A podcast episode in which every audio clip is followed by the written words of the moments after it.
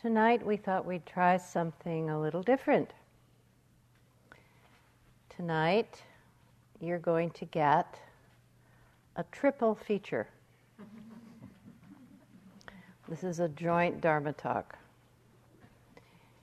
We thought it would be useful to you all to speak a little bit about um, the practice of the Brahma Viharas.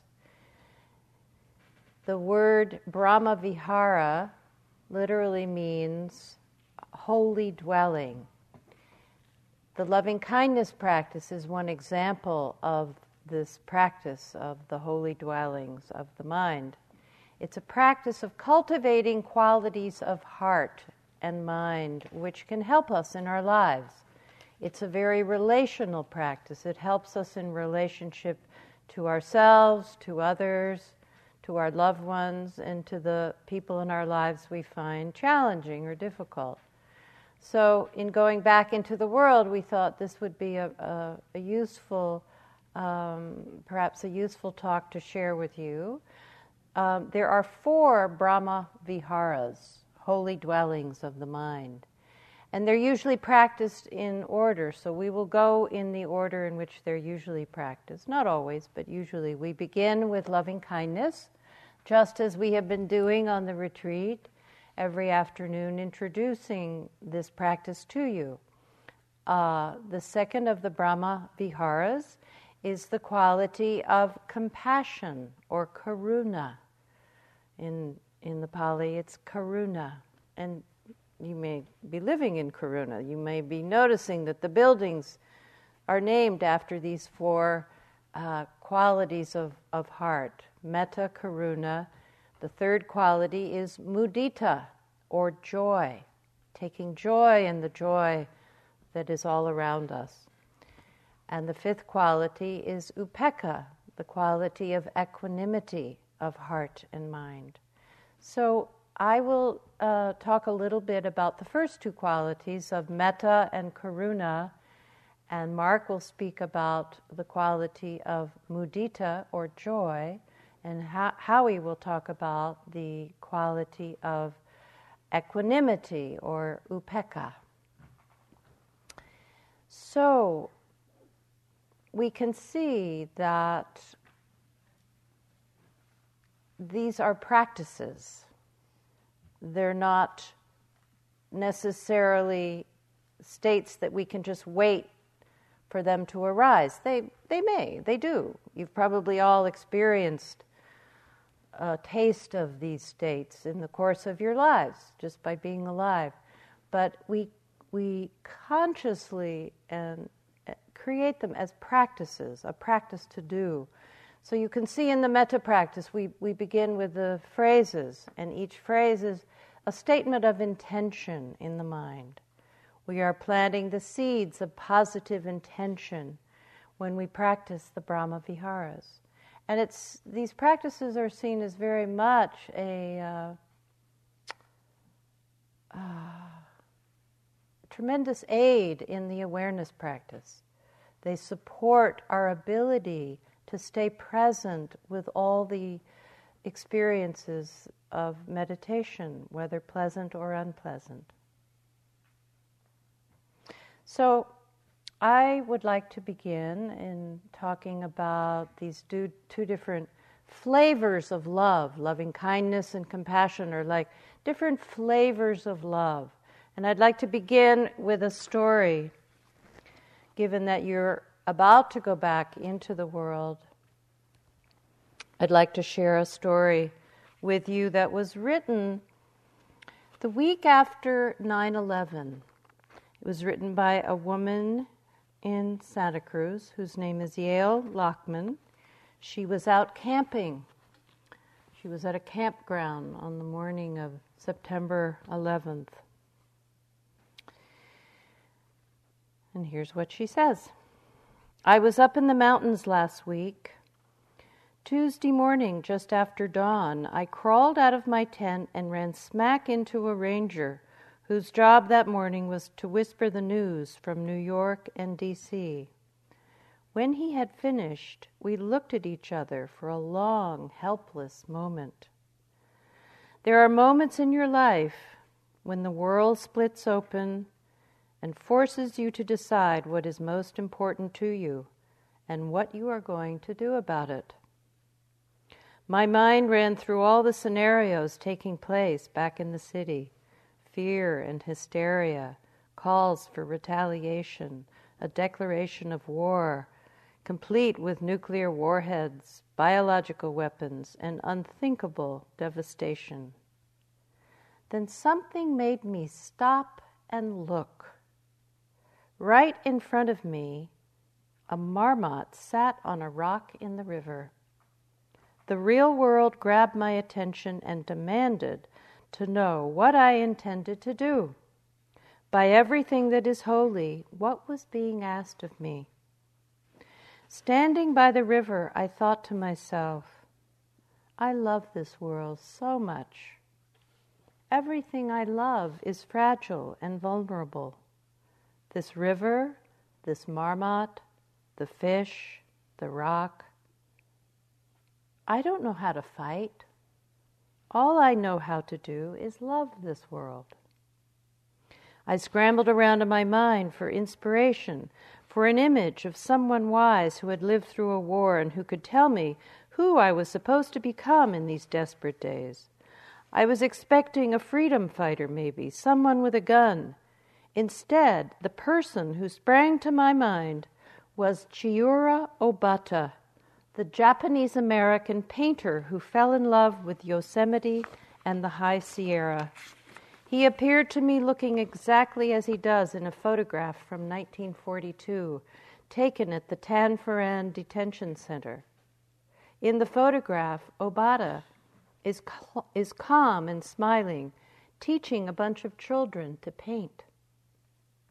Of all the things to do, there's a war on, your people have been rounded up like cattle, and there you are playing with a paintbrush. I blinked, hoping to conjure up a more martial role model this time, but Obata stubbornly remained. He sat before me as I sat on a rock in the middle of the river, watching patiently as I struggled to comprehend. Then all of a sudden I got it. Obata wasn't teaching those kids how to paint. He was teaching them how to love. Day after day, right through the barbed wire fence, Obata showed those children how to see beauty, how to keep their hearts open. He knew that when evil and destruction arrive, we must not stop loving the world, and we must act on behalf of that enormous love. Each one of us must decide, which will it be, love or fear? If you choose love, you must sit down and ask yourself what you have been put on this earth to love, and how you can let this great love grow bigger than you ever imagined. There are people who will try to tell you that love is a luxury, and that life in all its miraculous beauty is less urgent right now than the need to retaliate against the forces of evil. I am here to tell you that unless we respond with love, we will certainly hand evil its great and final victory. Go out right now and plant yourself in the middle of that which you love the most, the thing within you that is most alive. Then listen carefully, because as that love cracks your heart open, it will tell you exactly what this broken world needs from you. This is your holy work, and it cannot wait.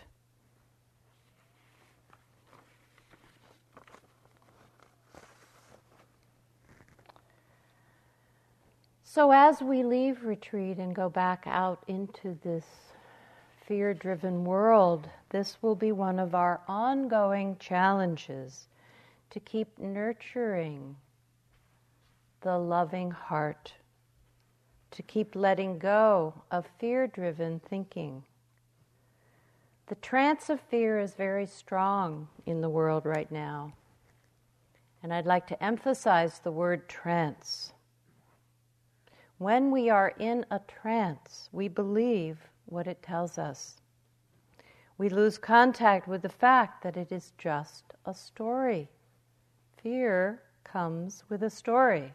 Have you noticed? It's sometimes a very convincing story, but a story nevertheless. It is a trance, not necessarily the truth. Advert- advertisers manipulate through fear, and now more than ever it seems that politicians also do. And unfortunately, it's very powerful, and we can easily get seduced. In uh, many of the portrayals of the Buddha, you will see either him sitting or standing with this mudra and with his hand up like this. And this literally means, as a, as a gesture, it means no fear. The Buddha would put his hand up like this, no fear. That means that he had nothing to hide, and he was also telling people there is nothing to fear. We could see, I think, in this time you've had on retreat, that this way of cultivating wisdom in our lives, this way of opening the heart, does not promote fear. One of my great, uh, the people, one of the persons I look to as an exemplar of love and compassion in the world is the Dalai Lama. And he, to, I saw him about a year and a half ago, and he, he told a story of how he makes a, a very, uh, a point of consciously practicing love and friendliness, an ongoing way to all of the people that he's with constantly. And he's with a lot of people every day, and sometimes he's with security guards who are traveling with him, or he's with, you know, people that he doesn't maybe know that well. But he says that his practice is to create an atmosphere of love and warmth and friendliness all around him, so that the people around him are not afraid, and so that he also has nothing to fear from them. I think that's a beautiful little teaching right there, something that we can all practice in our lives, diminishing the fear around us. The Dalai Lama said, compassion and love are precious things in life. They are not complicated. They are simple, but they are difficult to practice.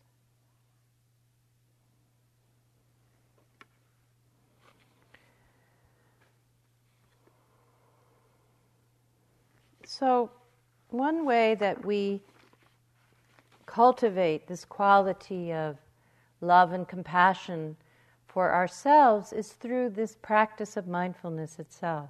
This practice of mindful awareness cannot be done without also bringing to it a quality of love and care for ourselves.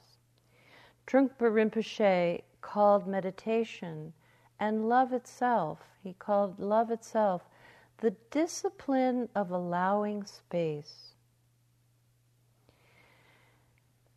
When you give yourself to meditation, you are giving yourself space, aren't you? You're creating more space for yourself, a space to connect with yourself, with all parts of yourself, with loving attention. And this is a good understanding to take with you when you leave, so that your practice at home, one way to think of practice at home, is every day giving yourself space, some space, whether that's formally sitting on the cushion, or whether that's sitting in your garden or in the park under a tree, or having a, a, a time with your child or your pet or your loved one, just making space for some kind of deeper connection to happen with yourself or with another being. In this kind of allowing of space, not rushed, not hurried, not, not, uh, you know, how it is.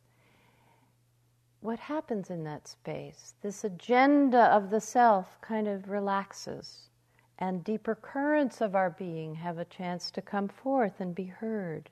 It is a profound act of love to ourselves and to others.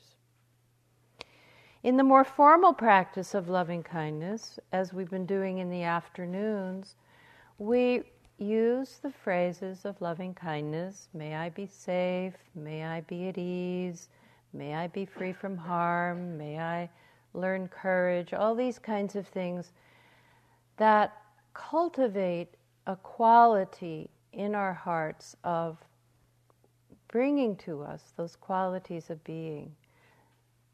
The practice of metta is often described, actually the practice of all the Brahma Viharas can be likened to planting a garden, planting these seeds of intention in the soil and watering them with our attention every day. When we repeat the phrase, it's like we're we're we're learning to water the garden, so encouraging these young seedlings to grow and to flower in us. So love is, metta is this quality of loving, loving without conditions.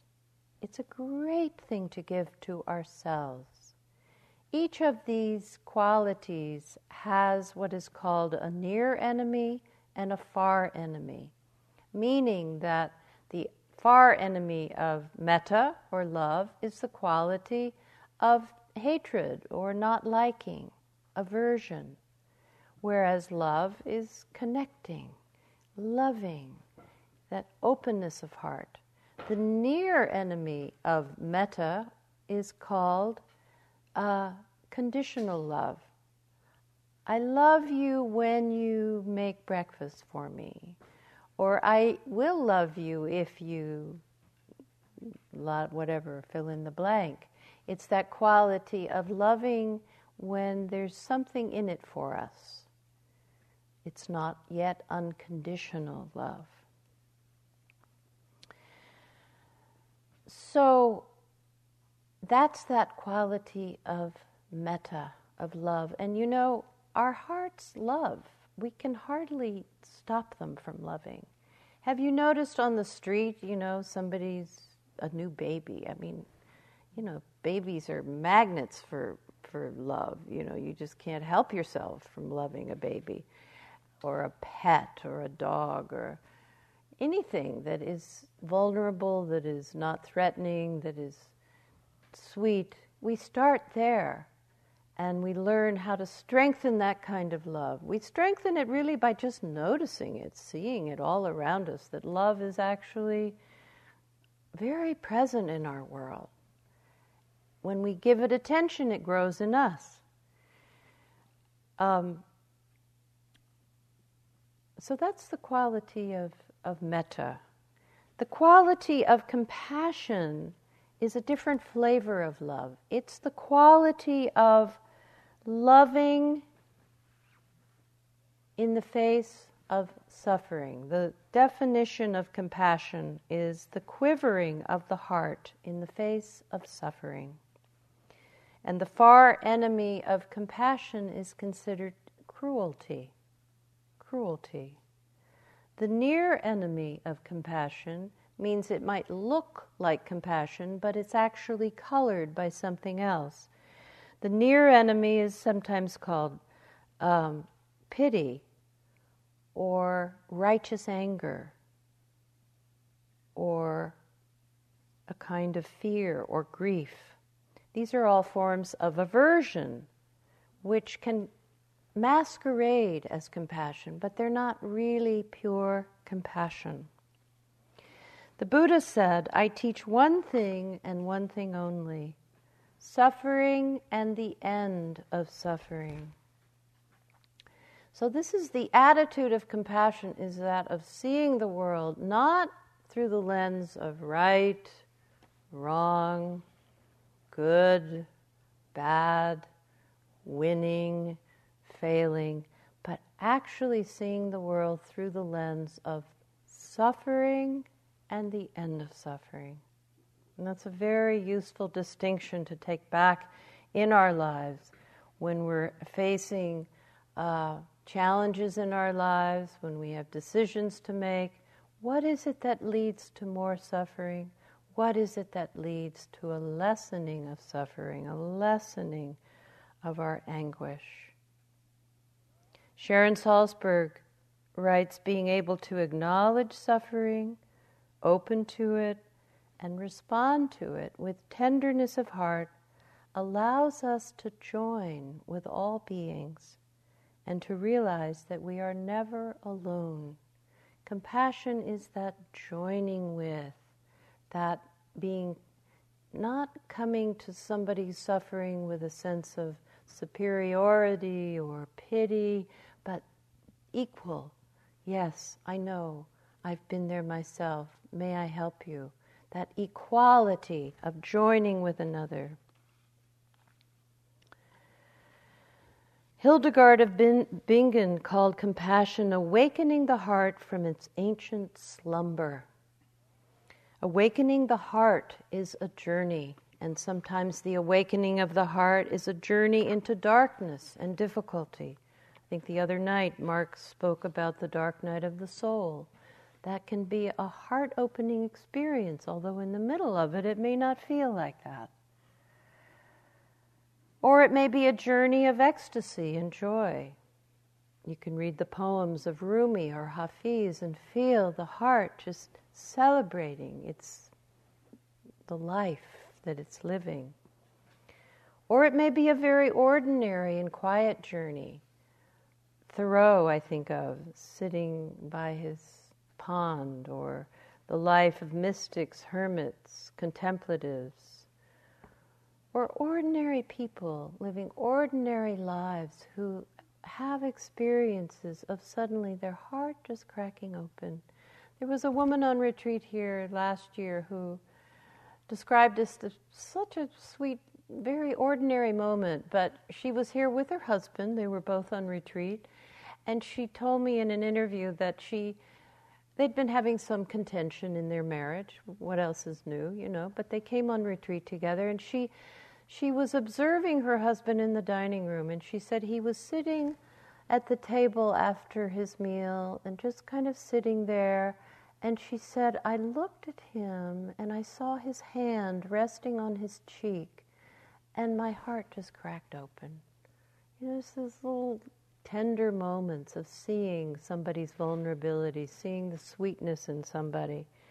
That too is a form of the heart opening.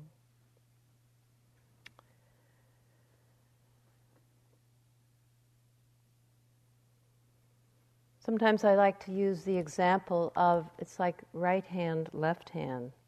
Say you cut your, your right hand, cut your finger. The left hand doesn't stay over here saying, well, too bad for you. You're on your own over there. I can't help you out. No, it goes right to it. It goes right to help. That's the way compassion acts. It goes right there. You know, we have these now, the scientists have discovered, we have these mirror neurons in our brain. These mirror neurons are, are compassion neurons because they they see when other people are in distress and they start lighting up. They're like, wow, you know, they, they mirror what's happening.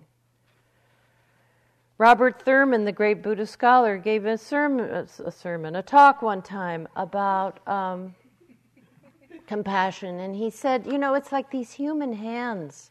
These, these human hands are not weapons. They are not meant to kill or claw or, you know, attack. These are soft. These these hands are made for for touching, for healing, for inventing, for for making, you know, nice things, helping others, holding others' hands, massaging. So um, evolutionarily, we are built for compassion.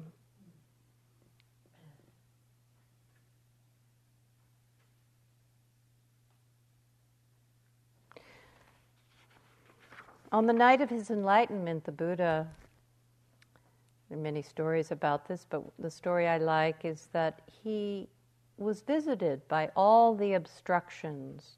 He was visited by anger, by fear, by lust, by craving, by jealousy, by the comparing mind. He was visited by, you know, all the things that have been attacking you here.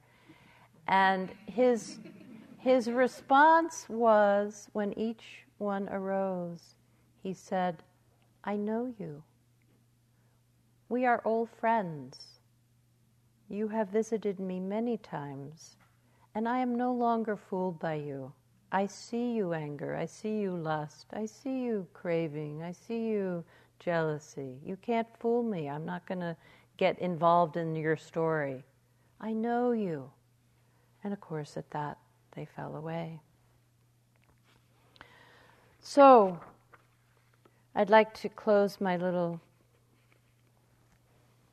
glimpse of compassion with a... Okay, I'll start with just for you to think of someone you know who is suffering a lot. If you want to start practicing compassion, you begin with the thought of a person who is suffering, and let that suffering touch your heart. And maybe the phrase that you send is, "May you be free of your pain and sorrow. May you be free of your pain and sorrow." There you are, you're practicing compassion. The Dalai Lama, I will close with something he said.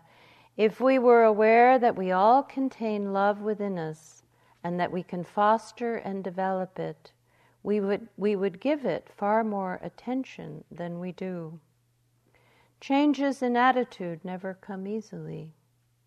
The development of love and compassion is a wide, round curve that can be negotiated only slowly. It is not a sharp corner that can be turned all at once. It comes with daily practice."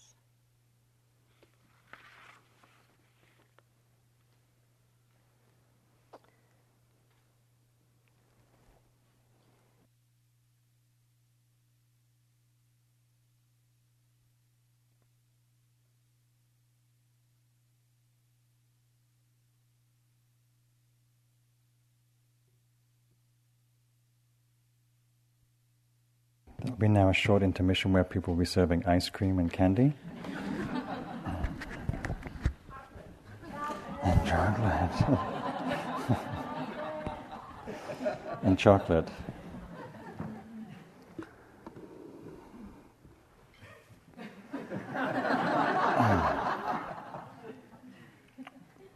Oh, I hate to disappoint you. So I want to follow on from Anna's beautiful talk, um, to talk about another flavor or expression of the capacity of the heart. When the heart, the, when the, the heart of metta, the heart is open, and it turns towards um, joy, turn towards others' happiness, turn towards others' well-being, we experience a very sweet, beautiful quality that the Buddha called mudita, or appreciative joy. The joy that resonates and feels the joy and happiness of another. I was teaching a metta retreat last year with Sharon, I think actually it was this year, and um, we were teaching that day on mudita, and uh, at the beginning of the day, Gina, uh, one of the teachers, um, announced at the end of the morning's instructions that today was a special day because today she had just become a grandmother. And I was sitting next to her, and the whole room had been practicing loving-kindness for about seven days. And the whole room just sort of erupted in this beautiful wellspring of mudita, of, of happiness for the joy for Gina of being a grandmother. And it was just a wonderful, and I said, I said, you know, if you're not sure what mudita is, just take a look at what you're feeling right now. It was such a great example. Another example that I have that stays very strong in my memory is when I was in India, in Lucknow, studying with Punjaji, who we've all studied with, beloved teacher, and he was very masterful at helping people see, to wake up to their true nature.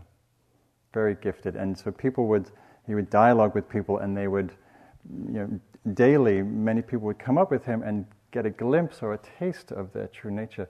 And he would just beam and laugh and smile and celebrate. And he just, it was the, you just see the, the ecstaticness on his face when people saw the truth. And it, it didn't matter whether that that person was the tenth person or the fiftieth person that week. It, his capacity for mudita and celebration of the joy and the happiness of others was really quite beautiful.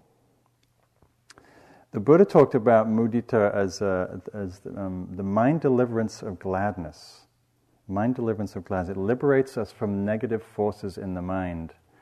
And it's useful to reflect on how mudita is a counterbalance for some of the ways we can err towards negativity. You know, we can so easily, say, sit in the dining room and each person comes in to get their food, and what are we doing? We're judging, judging how much food they take, judging their clothes, judging the way they walk, perhaps fault-finding, you know, or we go home to our family or our work and, and or with ourselves, and so easily we turn towards what's wrong, to what's problematic, towards what's deficient, towards the fault and the, and the difficulties in the situation.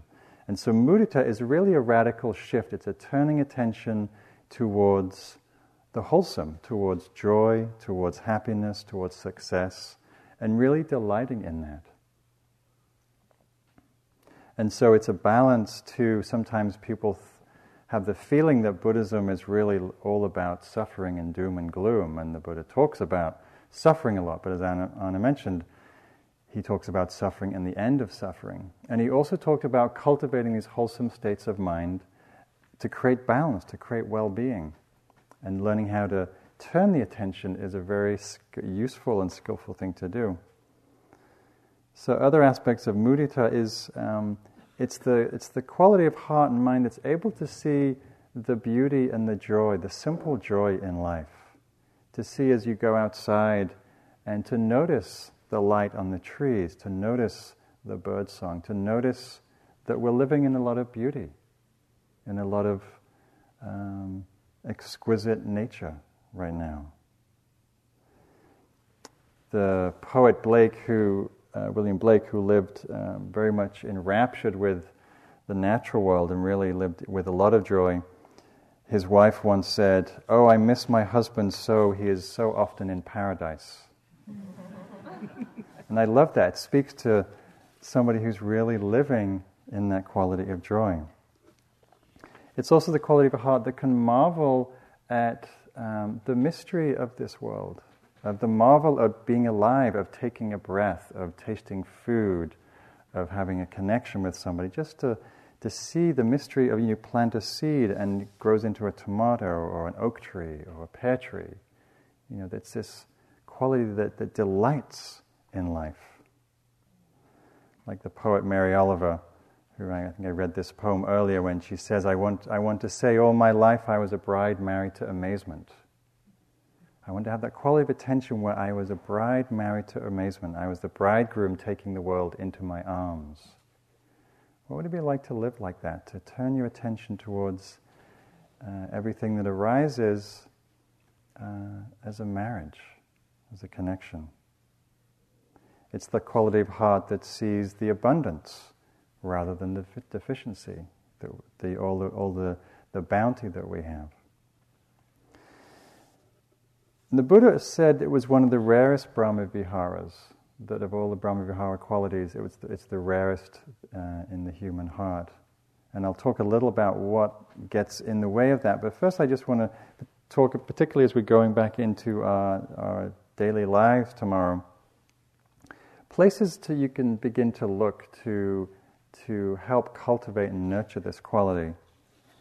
And one of the places that I find most easy is by uh, being around children or watching children, or being around parents watching their children. I have a lot of uh, friends right now who have um, young children, um, two, three, four, five years old, and so every time I see them, they're delighting and rejoicing that their child's learned to master this task, or learn to talk, or learn to walk, or learn to um, how to, you know, argue. And they'll regret that later, but They're thinking for themselves, what a wonderful thing.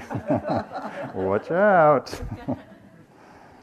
And so it's it's a, it's a place that I feel a lot of mudita when I see the joy and the happiness of parents delighting in their children. Last year uh, we were teaching a retreat together, and uh, we were giving the Dharma talk, I think, and um, Molly, Howie's beautiful young daughter, uh, and, and Annie, her mom, came through the door, and she couldn't contain herself. She saw her dad sitting up here, and she just ran up to Howie and sort of leapt on his lap. And it was, in the whole heart, the whole room just melted again with mudita. And just seeing that jo- unbridled joy. Another place I like to look, and I know many of you are going home uh, and flying home tomorrow. Airports, I find, a wonderful place to practice mudita, particularly if I'm around uh, the place where people come off the plane and they, they meet relatives or friends or family, and there's a, there's so much happiness and joy, and sometimes those families may have been separated for years, decades sometimes. And just to feel that sense of gladness, that sense of mutuality. You know, mudita is very connecting. It, it really dissolves a sense of separation. Another place is uh, at weddings. I've been to two weddings in the last month, and again, just feeling that joy and happiness at, at the, the union of, of two people coming together in love and uh, commitment, and you know the, the the flavor at a wedding is often flavored by mudita. It's just a sweetness and a joy and a rejoicing in in love. When I practiced in Bodh Gaya, which I did for many years, where the Buddha attained awakening.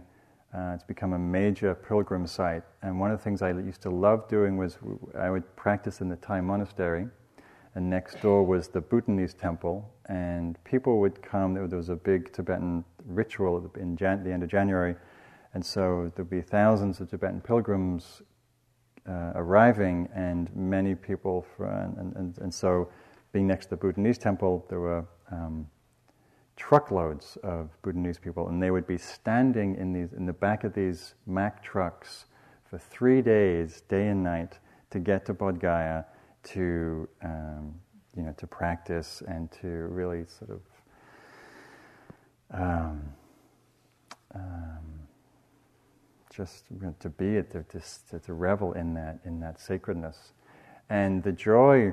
Watching people arrive, maybe it was a joy for him being able to get off the truck after three days. I don't know, but it was just so sweet to see. You know, it just it was such a huge thing for them to have, to arrive in Bodh Gaya, and to be in the in the heart of you know the Buddhist world, and um, very delightful. For me, also, when I'm teaching, I it, it's the teaching is such a privilege, and one of the, the privileges is we get to see. Uh, and work with people, either in interviews or in groups, and we and and day after day hear about people's discoveries and insights and openings and um, and the joy that comes from practice. It's not all we hear about, mind you, but um, it's it's a, again it's a wonderful occasion to to to feel the gladness and the, and the celebration when that happens. For me, I spend a lot of my time out in nature, and that's one of the places that I um, feel that natural connection to joy and to appreciation. Um, and I also have the good fortune of um, taking people on wilderness retreats and taking people into wilderness areas that they may not go to ordinarily on their own. And again, to see how people unfold in the in the arms of nature and in, in the wilderness, and, and to see how much joy comes from the natural world. And I, I know just even being here, when people are out in the hills and the trees, and how their heart opens to joy. The Dalai Lama said, if we practice mudita, we improve our chances of uh, joy and happiness by six billion to one. If we think about all all the opportunities we have, this you know, to celebrate, to be to be happy, and to be uh, rejoicing in the happiness of others, friends, family, even in the small things, that the small accomplishments and successes that we have. This is from G K Chesterton. You say grace before meals, And that's all right. But I say grace before the concert and the opera, and grace before the play, grace before I open a book, before sketching and painting and swimming and walking and playing and dancing, and grace before I dip the pen in the ink. So there's a way that uh, this quality of mudita uh, turns us towards the quality of appreciation, appreciating all of the gifts we have in life. So if this is such a great place to hang out, why don't we hang out here so much? Why is it such a rare quality? The far enemy of um, of mudita is the quality of envy or of jealousy, of that feeling that when somebody is really happy or really uh, successful, or both happy and successful, we have that heart contraction, that sense of fear, that sense of um, competition, of not enough. You know, when somebody says to you, you know, I've just found the dream job that I've always wanted, and it's tripled my salary, and I'm moving to Hawaii, and I also just found my soulmate, and we're moving together. And you go, ah, oh, that's great. Yeah. Sounds great, I'm really happy for you. Inside there's just, no, that's what I want. Why can't I find my soulmate and my job? I hate my job. And I had an experience of this not so long ago. A, a colleague and friend of mine, um, who's a Dharma teacher, landed this very um, somewhat prestigious and very high-paying Dharma teaching job. And let me tell you, there's very, very few prestigious and, and, and paying Dharma teacher jobs. And so I wanted to have this like, yeah, that's great. But it was also that sort of like, oh, really? Huh, how did you get that? How come they didn't ask me? So I've come to appreciate that she's really happy, and I'm really happy that she's in that job. Really.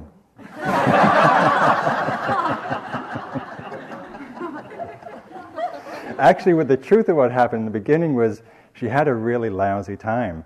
The job turned out to be really difficult, and it was really a struggle, and I felt really guilty for having those feelings of, like, it should have been me. And then the job bloomed, and it was it was it was great. So we often have this idea that happiness is a limited pool. You ever sense that? Someone's really happy over there in the corner, there's this group of people are laughing and having a really good time, and you go, wait a minute, if those two pe- people are happy, and she looks pretty happy too, and, you know, what about me? You know, that we feel like it's going to run out, like there's this limited, you know, supply. And of course the truth is the opposite. You know, the more joy there is, it's contagious. Or we get into the comparing mind. You know, we talked some about the comparing mind, how we did last night. We look around and we come into the room, or we go back home and people look really happy, and we go, wait a minute, I've been on a retreat doing all this hard work, and they actually look happier than I'm feeling right now. You know, we get into comparing who's the happiest or who's doing well. We come into the meditation hall and everyone looks really serene and really Buddha-like, and we go, God, I look so kind of restless and fidgety, and I don't know about, you know, we, it, it stops us from just, oh, look at that, how beautiful that people are sitting so serenely. Sometimes we have judgments about what people, what what makes people happy. So we, you know, everybody has different things that, that do it for them, and, and sometimes our heart gets contracted because we have some judgments or views about the source of their happiness. You know, maybe we're really um, down on people watching T V, and for some people, they have some favorite T V show that really brings them a lot of joy, and we can't quite appreciate the happiness because we think T V is kind of a bad thing, you know. Or my family comes over to the States and they go to Disneyland, and I have some views about Disneyland, and when they come after visiting Disneyland and say, "Oh, we had such a great time. There's Mickey Mouse and Donald Duck," and, and I go, "Great." I'm really happy for you.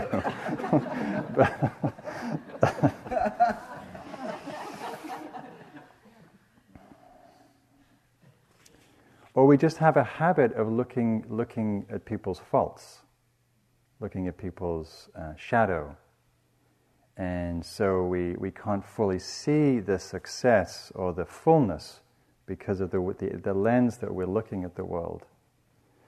And this is really a wonderful gift to take into our lives as you as you leave retreat. You know, the heart's more open, the the body's softer and open, relaxed. And to practice turning the attention to the success, the joy, the happiness of others, and to really let the heart open and rejoice in that. It's really a great gift that we can take into back into our life. Some, another obstacle is um, the sense of feeling entitled. That we don't, if we feel entitled to a certain level of happiness or comfort or material status or whatever it is, we we don't we don't recognize the gifts that are always coming our way, whether it's the sunlight or the rain or the food or our car or our, or material comforts at home. If there's that sense of, well, I deserve this, in fact, I actually deserve better, we don't actually appreciate and, and, and, and, and feel the joy that can come from very simple things. So these obstacles, as you can probably tell, are, are very painful. When we shut down, when we're envious, when we're jealous, when we're fearful, when we're contracted. That phrase, green with envy, you know, it's not a happy place to hang out. So um, just a few things that are supportive to help to help you know, nurture this quality. Um, practice taking an active delight in things. Turn your attention, the Buddha said, turn your attention to the wholesome. There's unwholesome and wholesome qualities and things in the world. Practice turning your attention to the wholesome. I remember when I was in London, I first learned mindfulness practice. I would, and I was living in this very grey, rundown, concrete, depressed neighbourhood. And I would practice turning my attention to anything that uplifted my heart, which, which that you know was the few trees and the birds and you know the smile on somebody's face, and it really nurtured that quality.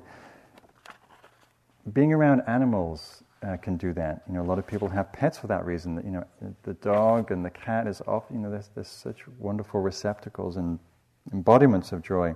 This is from Mary Oliver, called The Storm. Now through the white orchard my little dog romps, breaking the new snow with wild feet, running here and there, excited, hardly able to stop. He leaps, he spins until the white snow is written upon in large exuberant letters, a long sentence expressing the pleasures of the body in this world.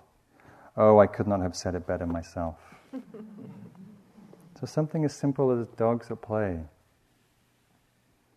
So letting go of the habit of fault-finding, looking for the goodness in people, feeling a sense of gratitude for what we have, the blessings, the friendships, the love. And we can use the phrases of mudita. The phrases are, um, I delight or I rejoice in your happiness. I delight and rejoice in your success. May your happiness and success continue to grow. I delight in your happiness. May your happiness continue to grow. And imagine what the world would be like if we all did that for each other. You know what it's like when you have some great accomplishment and you tell somebody and they go, oh, yeah, whatever. You know, it's it's very demoralizing. It can be, you know, so see if we can bring a little more of this into the world. What a beautiful world it will bring.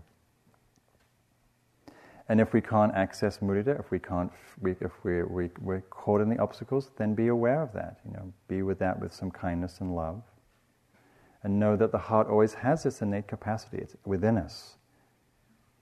It's within you. So that's what I have to say about mudita.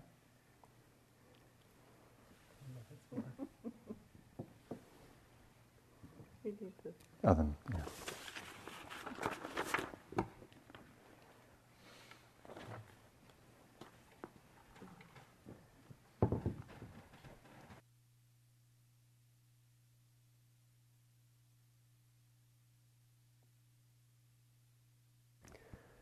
So uh, having uh, ten minutes more um, tests the next quality in my own mind, the quality or the the of the four Brahma Viharas, the quality of equanimity.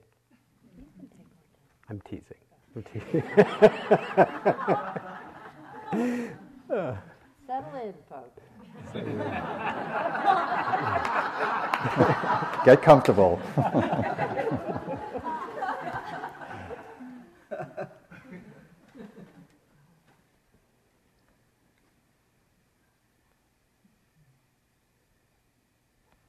I was thinking today about um, this quality of equanimity, and think of, and mostly I was thinking of the misunderstandings that I used to carry about it, because essentially it means balance, um, poise, um, greatness of heart, a kind of uh, capacity to contain all the uh, all the different experiences of life.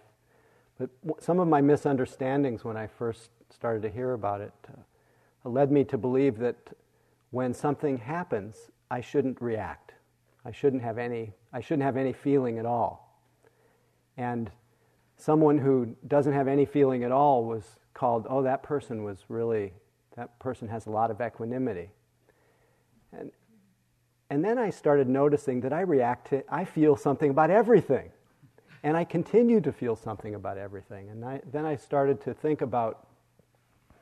This last October, I was, uh, I've been um, leading a, you know, I've been leading retreats for more than twenty years, twenty, almost twenty-three years, and I have accumulated over those twenty-three years an amazing amount of paper, poetry, on every twisted little piece of paper that some of these little pieces of paper I've turned over literally hundreds of times. Dharma talks every Tuesday basically for twenty-three years, in addition to retreats and a whole archive of these things. And I was just finishing one of my Tuesday evening sitting groups in San Francisco and running around the building, locking up the various doors that needed to be locked, along with another person who was helping me. When I came back, my bag that had all of my archives in it had been stolen. And I clearly, I don't know how any human being couldn't, and especially any sensitive human being, would react to something like that, would have some movement of the heart, not joy,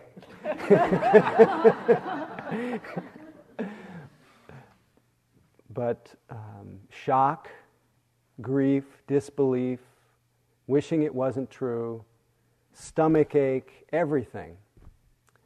But at the same time, I knew that there was a, and I'm, I'm, this is not um, pride, pride, but there was a, a well of equanimity, a well of silence that pervaded even that experience, that knew this is how it is.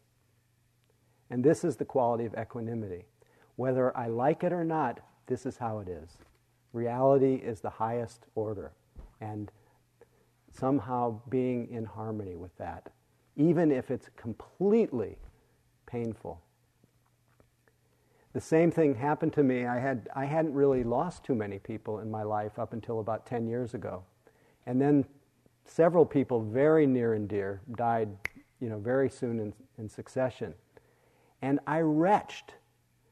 And then other moments felt completely like nothing had happened. Then retched more. And then felt this way, that way, good, bad, and and so many different waves of, of feeling. But what seemed underneath it was a, a kind of calm. Oh, yeah, this is what's happening now. Now is the retching time. Now is the feeling like nothing has happened time. And so it be, I've begun to see over the course of years that equanimity is that is that quality that understands that things are as they are, they that things are arising according to conditions that are really outside of my control. It really is that non-reactivity to our various the various responses of our heart. So it means when our heart responds to the pleasant, that we fully are able to feel the pleasant without necessarily craving for more, without tightening up around that. just to let that, the full truth of that in, to feel pain without condemning it, pushing it away. But even if you condemn it or push it away, or even if you crave and want more, to know that's also just what's happening. And then with neutral experiences, you know, I'm coming back to the pleasant and unpleasant neutral, which is what we have in our life. That is the flow of our experience. That we can experience the neutral events to actually, what did I write here? I wanted to remember this. By being really present in neutral events, so that they're not just fill-in times. There is a real presentness with neutral. This is how it is right now. It's neutral. As many people describe boredom on the retreat, and boredom is one of those things that very much shakes our, our equanimity until we've explored it, until you've opened to that feeling that we usually run from like the plague, but say, oh, boredom's like this, and we've been using that expression that we learn from Ajahn Sumedho. It's the, it's the voice of equanimity. Oh, sorrow is like this.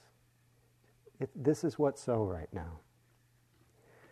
So equanimity, this quality of balance and openness, acknowledges it, its understanding is that none of us, anyone who is born, cannot be free of the ever-changing dharmas of life.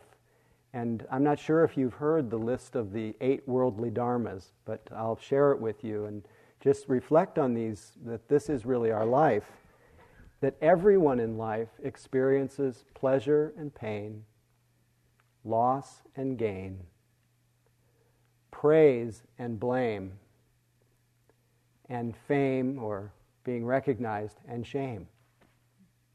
That these are the vicissitudes of life. These are the, these are a kind of encapsulation of the ten thousand joys and the ten thousand sorrows that spoken about in the in the Taoist tradition.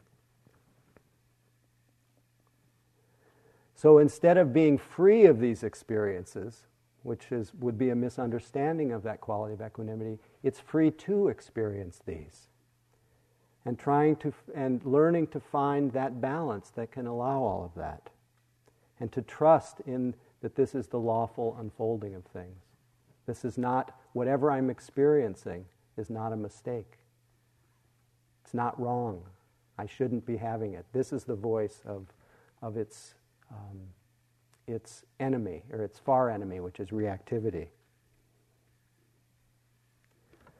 In thinking about praise and blame, this we, all of us are really affected by praise and blame. And being in this role has been the most fantastic uh, opportunity to be on that edge of the level of dependency on praise and the avoidance of, of blame, because it's just not possible. And in fact, in one of our one of our colleagues, I'll just share this little story, and just, you can think about how this might, you can figure out a version of this to practice in your own life, but Uh, one of our colleagues was required, as part of his teaching growth or his teaching uh, development, to give a three-hour Dharma talk. And not only a three-hour Dharma talk, but a three-hour Dharma talk in, if I'm not mistaken, it was in Thai, wasn't it? Wasn't it no. Ajahn Sumedho, or was that? Not in Thai. Ajahn. A three-hour Dharma talk to some Thai people. And slowly, as the three hours went on, people started leaving. By the time from... What's that? Without notes. Without notes, of course. And, a- and by the time the last person was there, they were asleep. And this was to develop this capacity to, to go on. Let's all walk out on it.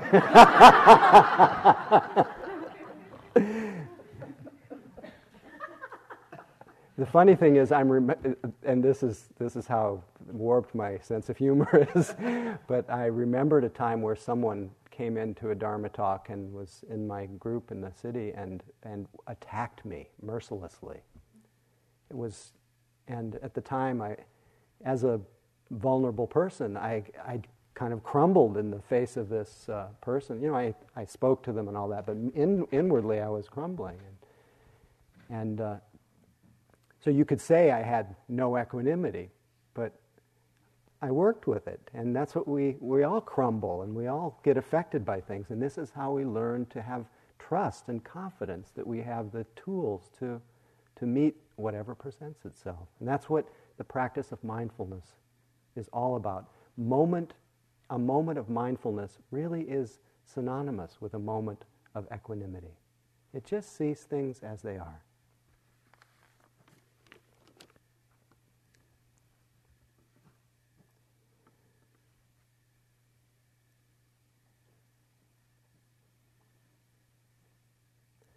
Equanimity is said to balance this quality of poise, openness, steadfastness, and often the image that's used is like a mountain that can be exposed to all the different storms and be unmoved. It balances all the other three Brahma Viharas, the other three uh, boundless qualities of joy and compassion and love. And again, it just balances these qualities with the understanding. It balances that heartfelt compassion with the understanding that things are as they are. Without equanimity, compassion leads to its um, leads to the extreme of sorrow, to the extreme of of, um, of incapaci- being incapacitated by. So the idea is that our hearts break. They are meant to break. They're not meant to be hard and, and defensive and protected. They're meant to break, but be balanced with the understanding that is, that I that my heart breaks, and I want I care so much for the world, but I can't necessarily make it the way I want it to. So no matter how much we wish f- for something, most results are really out of our control.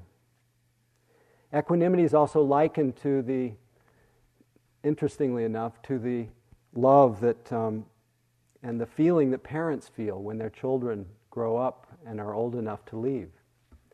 It still has all those heartfelt qualities of love and joy and compassion, but it's also that understanding is this has to be. This is how it is. And an ultimate trust of the unfolding of, of that person's life. One of the ways that equanimity really grows is through that contemplation and direct experience of an understanding of impermanence.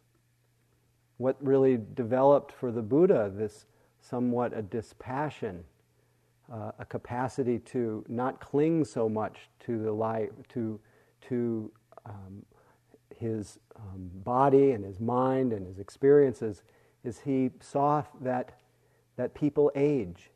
He saw that people's health deteriorates, and he saw that people die. And it's said that when he saw that, the three prides, so pride is often a, obviously our self-protective view is often a, an impediment to feeling that understanding. Yeah, this is how it is. So the pride, pride in youth, pride in health, and pride in life have to somehow be whittled away um, to be able to find that steadfast balance that understands that everything that arises passes away and, and is able to feel, as he did, the joy, what's often been called the, the mingling of joy and equanimity, the joy of equanimity.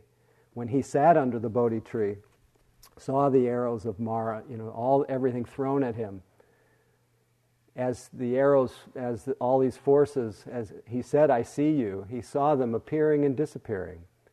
And, and and when he recognized that his mind was no longer reactive to the forces that were going on in his mind and body, he fell into this great joy.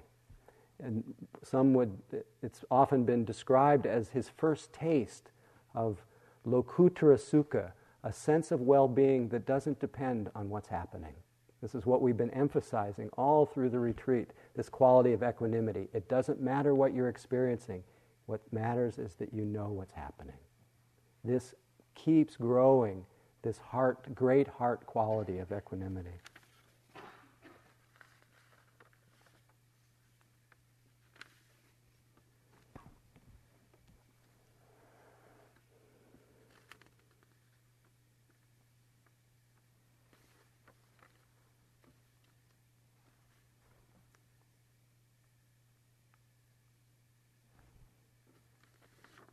The near enemy of equanimity, that feeling that disguises itself as equanimity, kind of looks like it, but it's not really that, is indifference, which is really a quality of cutting off, of separating, of aversion, where equanimity has that all-embracing quality, that mountain-like quality. Equanimity has the effect of, of balancing, as I mentioned, all the other different Brahma Viharas. Equanimity allows us to wish happiness without being lost in craving uh, and attachment. It affects compassion by giving us the courage and the balance to be able to sit with things that are really painful and beings who are painful. And it balances equanim- it balances mudita by giving us that rudder that that protects us from falling too deeply into envy and jealousy. Also, compassion and um, mudita and love impact equanimity. Compassion guards equanimity from falling into indifference.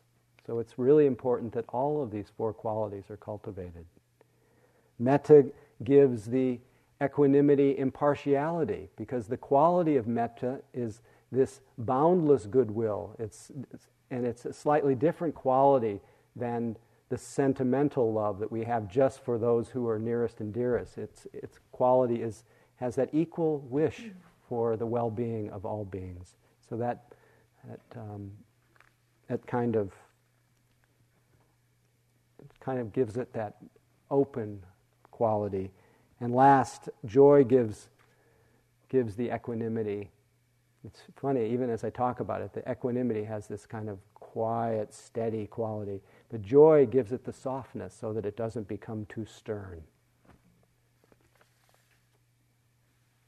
Other things that really help equanimity in our life, and I'll just share these briefly, is living a life that is non-harming, giving that gift of fearlessness that Anna spoke about, where you act in such a way that you, that you um, both are not reverberating from the impact of your own actions of body, speech, and mind. And you, you're actually resting at ease. And so that gives other people a sense of safety and that gift of they don't have to be afraid of you. And it allows you to then meet whoever presents themselves in your life with a little bit more balance. Also, that the sense of faith. Of course, the sense of faith grows in our practice. Faith and confidence is often used together. That, that we can bear the unbearable, that we can work with situations. We can even feel envy, we can feel jealousy, and we can learn to work with all these different states of mind. That it's all workable when it meets the, the light of awareness and equanimity. Developing your mind and your steadiness through continuous attention, noticing your attitude. All those things that we've been doing are very much sports for, for equanimity. And I'll just share, just to end, some of the basic phrases that you can you can create your own, and there are so many with equanimity that I could I couldn't even begin to go through them all. One of them that's quite beautiful is, no matter how much I wish for things to be otherwise, and you can say this inwardly, reflect on it every day in your practice, no matter how much I may wish for things to be otherwise, things are as they are. More traditional phrases, all beings are the owners of their karma, of their actions. Their happiness or their unhappiness depends on their actions, not upon my wishes for them. This is that balancing force for our compassion, that understands that we can try all that we can in our life to help another, to respond to the sorrow in the world and the horror, but whether it turns out the way we want is beyond our will and our wish, and to continually reflect on that. Another example, may we all accept things as they are. May we be undisturbed by the comings and goings of events. Another one that's somewhat like the one before, I will care for you, but I cannot keep you from suffering. I wish you happiness, but cannot make your choices for you. That's a big one for parents.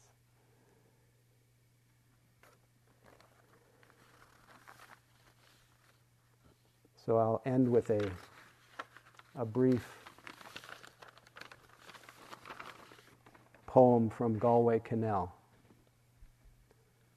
Whatever what is, is, is what I want.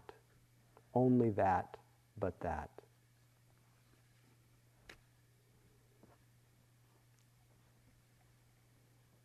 We'll sit for a moment.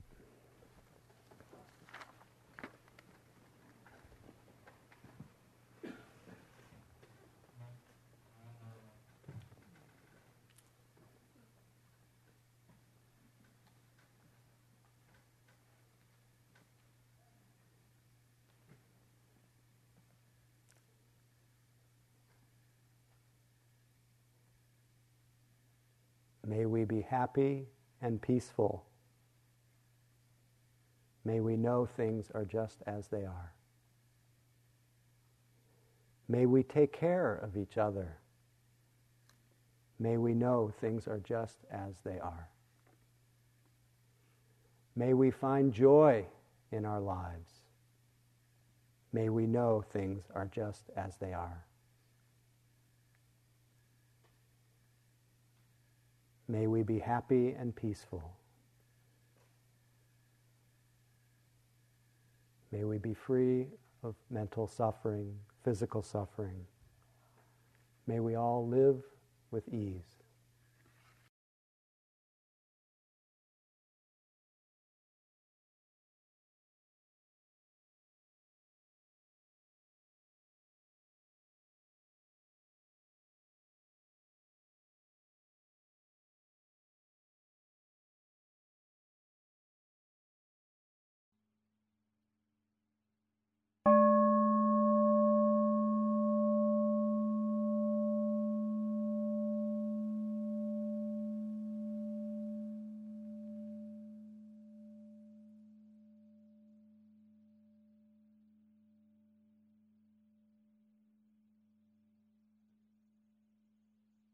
This talk was given by Anna Douglas at Spirit Rock Meditation Center on August twenty-fifth, two thousand seven. It is an offering of the Dharma. Thank you for listening. To learn how you can support the teachers and Dharma Seed, please visit dharmaseed dot org slash donate.